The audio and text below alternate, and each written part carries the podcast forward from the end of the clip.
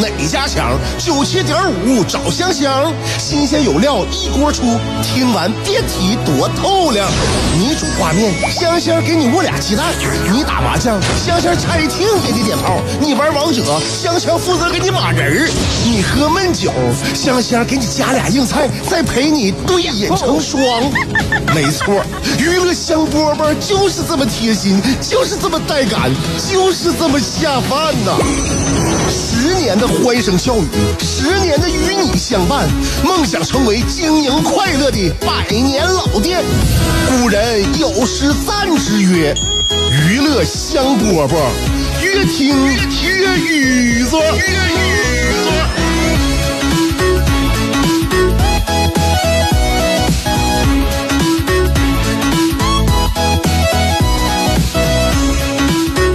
娱乐香饽饽又跟大家见面了，下午两点钟，今天呢也是周末，香香跟大家在节目里边说点实事儿吧。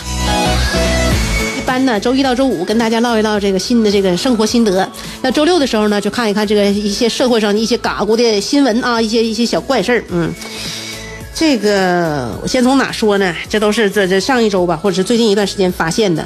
先先从远地方啊，咱国家广东。先从哪儿呢？广东一个一个小伙儿姓陈，用牙签剔牙的时候，你说他怎么那么淘气，怎么那么不小心，就把这个牙签啊，哎，就喝到肚里去了。因为他叼着牙签喝水呀，你这是练什么功？自己有那本领吗？啊，叼着牙签喝水，然后把这个牙签一不小心就喝到肚里边去了。喝肚里边去之后呢，当时他爷在现场，他爷知道了，就赶紧的啊，那个告他偏方啊，偏方。你再吞到吞进肚子一小节筷子，一小节啊，不能长啊。可能他也给他掰了一小节筷子，说这样的话呢，就方便，就是那个他和牙签呢能一起排出。他也不知道想的什么办法，就感觉好像这一小节筷子能和牙签然后这个捆绑成为捆捆绑在一起呀。啊，就是这种方式呢，就是就行。第二天呢，这小陈啊，这小伙啊，肚子就。不行了啊！然后到医院呢，医生就发现了牙签已经刺到那那个肠壁了，刺刺到肠壁了啊，很危险了，要穿孔了啊！这个但是筷子却不见了踪影。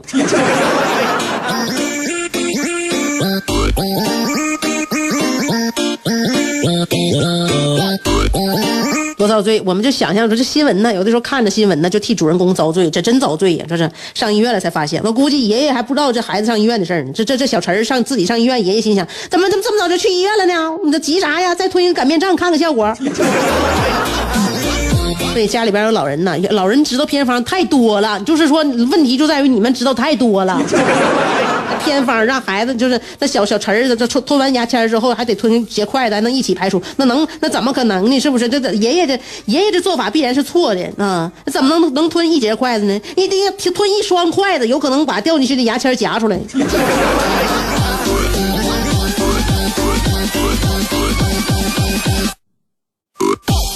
再说个哪的事呢？呃，说个两口子事儿吧。一对小夫妻在那个哪呀？呃，高铁呀，余姚北站，那个站前吵架，吵架一吵就将近一个小时啊！加上那边天气也闷热呀，呃，女方火气一下就上来了，就用手机就砸呃她老公脑袋上了，她老公顿时呢就是脑袋破头破血流啊！估计那女孩也使劲儿，使劲了，然后这个就被老公被砸完之后就倒在地上嚎啕大哭啊！那视频我看了之后都都很心疼啊！那个老公说要给妈妈打电话。完了，那那女女孩呢？那那那那是他媳妇吧？他媳妇就说：“那我帮你打。”完了，她老公说：“不用，不用你。”最后那个车站的保安呢，都都都到现场了，进行及时的进行了急救。属于家庭暴力吗？家庭暴力是不是？一般女方承受的比较多，都是男男方施暴，现在变成女方施暴了，是不是哈？那怎么调节呢？像我以往一样调节吧，对不对？呃，家庭暴力属于家里边那个，就是夫妻两口子吵架，自己家家门里边的事儿啊。这个女人呢，也只不过做了每个女人都会犯的错误而已。开玩笑啊，反讽，这是反讽啊。当然了，谁打人都不占理，谁打人都不对。但是不管怎么样呢，这个这个老公被打了呢。没有还手，这老公其实心里边还是有分寸的啊，是是一个心里有数的真男人。虽然说被打哭了吧，虽然说被打哭了，但我觉得呢，他也是一条真的汉子。他并没有就是说，那当然，如果以命相搏的话，女女女女的肯定不是对手嘛啊！但是这个男人呢，没有还手，我觉得这真真汉子。所以这在哪跌倒，在哪趴，这不在哪趴着吗？不磕碜，一点不磕碜。我感觉这这件事上啊，你媳妇比你丢人，真的，你这你媳妇比你丢人，怎么能这样？在外边对自己自己老公这样这么蛮横，对自己有什么好处呢？是不是？这就是借范老师的一句话吧，就是娶了这样的媳妇，就是摆下你这个人了。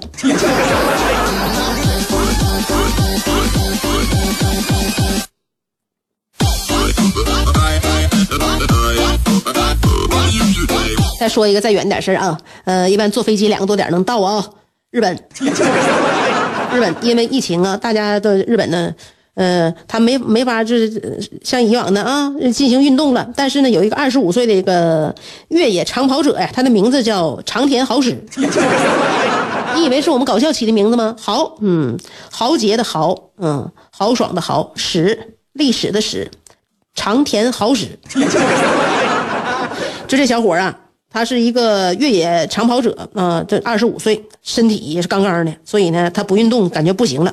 他就在户外的树树林里边，就绕着一棵树，他也不能摇哪跑嘛，就不允许呢。绕着一棵树啊，没有错，没有错，绕着一棵树转圈圈啊，跑了一万零六百六十七圈啊，总计一百六十公里，用了五十四小时四十分钟跑完。这是你你你想吧，你你想吧。就不进去，不是不去，不去辣墨就是可惜了。这是开玩笑啊，开玩笑。这毕竟呢，就是说还得是身体体能能到到达这个程度。首先你得能跑，第二你还得能转圈儿。能跑的人不不见得能转圈，能见能转圈人不见得他这么能跑，他俩就结合在一起了，就所以转了一万零六百多圈嘛。就是说你你想吧。你一绕着树能转一万多圈，让我不禁想起了两千多年前荆轲刺秦王的时候。你想那荆轲当年要是能能绕绕那柱子绕圈绕那么多圈的话，是不是有这能耐？那秦王还有活的机会吗？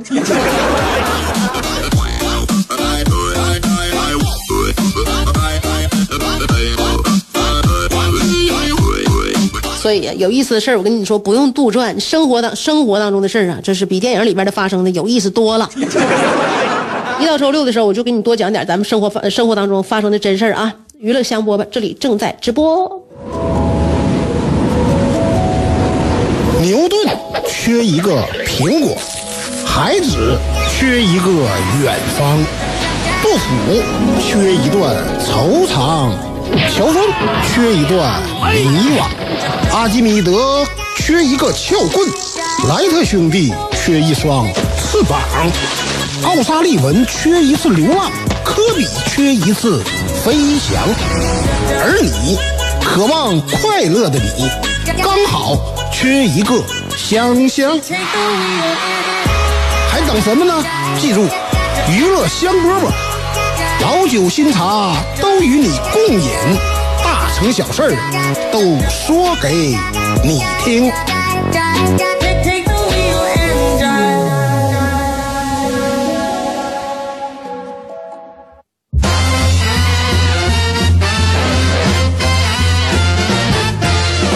我再继续说事儿吧。这个月初啊，嗯，也就是前两个礼拜还是一个礼拜，反正就南宁，广西南宁啊，一个小伙儿。他偷走了一部正在直播的手机，你能想象到结果不？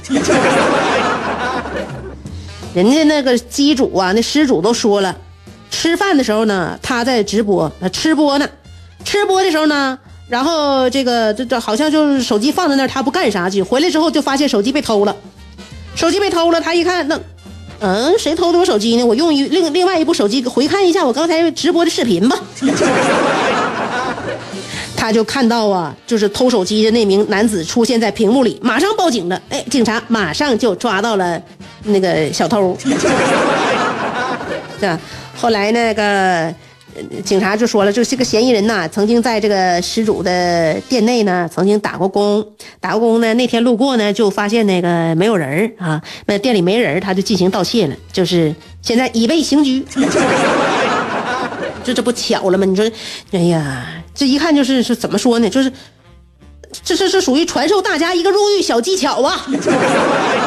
入狱什么叫入狱小技巧呢？想入狱吗？啊，传授你个入入狱小技巧，就是我给大家表演一段在线偷手机。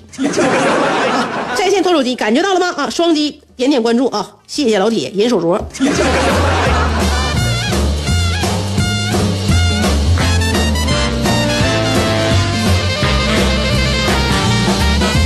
说一个大家这个都认识的一个人啊，贝克姆，上个礼拜，这不是霸占了各大社交网站的热搜吗？主要原因就是因为摄影师啊，在摄影师全方位立体的拍摄下，大家在照片当中不难看出小贝的脱发情况还是挺严重的。不仅头顶的发量稀疏啊。后脑勺在阳光的照射下，也清楚的看到了头皮。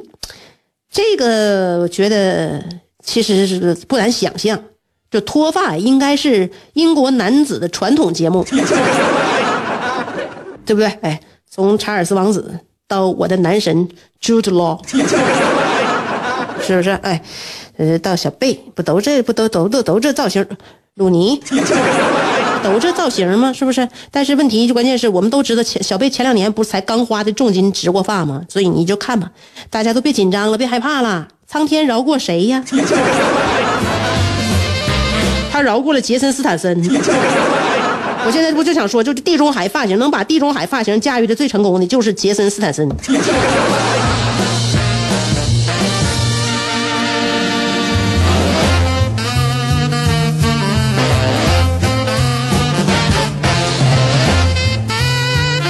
我现在每天对于我儿子呀，我就感觉对于他来讲，什么才是成长？成长，他感受到人情世故，感受到家人带他的这个温暖，感受到身边的朋友，是吧？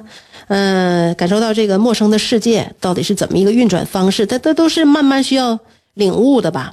这小孩子领悟过程呢，跟他的环境有关系。现在我们呢，还很多孩子就是温室里的花朵，他呢，呃，能感受到阳光，但是他感受不到很多的这个。呃，风雨啊！我在就是在我妈家那个附近啊，后边有一趟有一趟街，那趟街呢都是开很有一些小饭馆吧。小饭馆呢，我就经常看那小饭馆里边那个开饭馆的孩子，我感觉他们从小玩的游戏都很实用。你比如说，我去年呢，我去年去吃饭，那家呢，他家有小哥俩，那小哥俩都可小了。我不知道上没上学啊，也就个六七岁吧，也可能上一年级，就都挺小的。他俩相差也就是，呃，大的比小的也就差个一岁多。然后呢，我进去的时候呢，这小哥俩啊，特别热情，就上来给我打招呼啊，上来打招呼，问问阿姨吃点什么。然后呢，这俩小哥俩就开始互相比拼了，一个呢就说那个菜单你看一下。另外呢，还一个推推荐给我推荐什么卖的好，可殷勤了啊，他都可就是感觉可上心了，嗯，完了有有一个呢说那个呃他他最喜欢吃哪个菜啊，然后有一个告诉呃告诉我是他那个，妈妈是厨师，妈妈掌勺，我一看啊，啊，可好了那然后那个他们有有一个给我端那个给我端菜菜菜上来了，有一个给我端菜，有一个帮我拿餐具，呃吃完了之后呢，呃有有。小哥俩，一个算账啊，另外一个呢告诉我，淘宝、微信都可以支付。后来我走的时候呢，俩人跟我一起说欢迎再来，就这样的。就我离离开这个小饭店的时候，我回头往回往后看啊，我往后看，他俩非常开心，跟他交头接耳，可能是攀比一下刚才谁表谁服务的更有模有样吧。所以我就觉得呀，有的时候你看街上有一些小店啊，你看这是小店可能旁边的小店也是孩子互相串串门考察考察，学习学习，是不是？就大型真人过家家现场，就是人情世故方面，他们肯定就是比，就是就是水到渠成啊，得到更早的观察和锻炼。所以你说是小孩啊，你在家里边，你教他更多的文化，当然是你的这是基础，基础啊，让看书看书也是基础。但是呢，他这个感受这个世界啊，感受生活呀。我感觉这是更主要的，所以不能把孩子天天在家里边告诉他一些这个这个理论，实际啊，实际这个人生啊，人生让他亲自体验、亲自感受，这是非常非常重要的。所以我就觉得啊，孩子啊，书书想看，妈随时陪给你给你陪你看，给你讲啊。但是外边生活想体验的话，我会尽量的给你创造这个机会。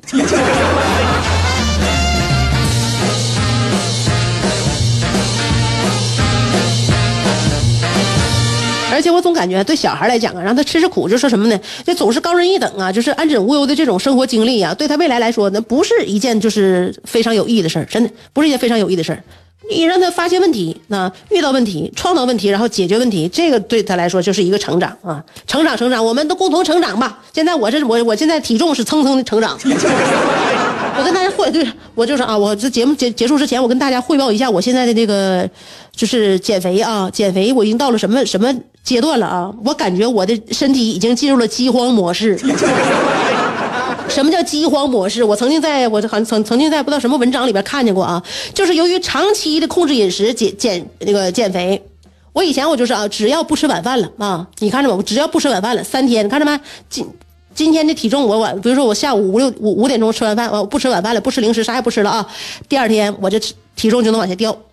如果那个如如果我再接接下来保持。三五天不吃晚饭的话，我就能掉个两斤三斤，就这样，所以我心里有底了。我就是一到遇着事儿，我就不吃晚饭了，一遇着事儿就饿自己啊，饿自己。你发现没事没事体重长两斤没事啊，我我只只要饿三天，我饿饿三天五天我就下来，我体我身体适应了，关键是。适应了，就是说身体呢，就是为了一种有一种保命模式吧，然后保保命模式不就是这种饥荒模式吗？就是身体为了让我们在这种低热、低低低低热量吸吸取的状态下，能让我们活下来，就就是采取了一种节能模式。节能模式，就现在我基础代谢基础代谢非常非常低啊，就即便我就是一天三顿我全部吃的话，体重不往下掉。我得改变模式啊，改变模式就得铤而走险。可能在改变，就是刚开始改变那个一个一个一个阶段呢，我得先吃回来啊，先先吃，也就是面临着我可能会体重还能再 再增一增啊，再增一增。增增肥呢是为了更有效的减肥呀，我现在就只能这么安慰自己吧。所以我这两天一直在增肥。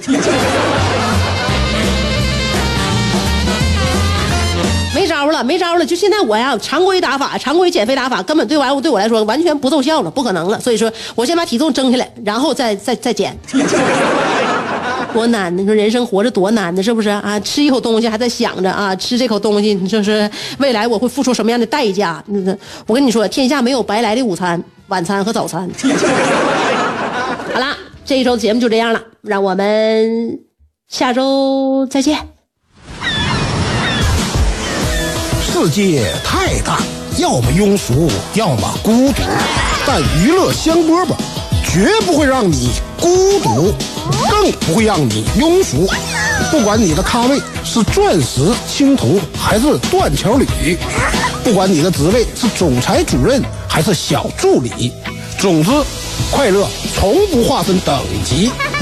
据说，听过娱乐香饽饽的人，字典里那些无聊、孤寂等字眼。全叫李香香给抠了出去。快乐是一秒，不快乐也是一秒，所以先快乐再说吧。娱乐香饽饽，欢迎继续收听。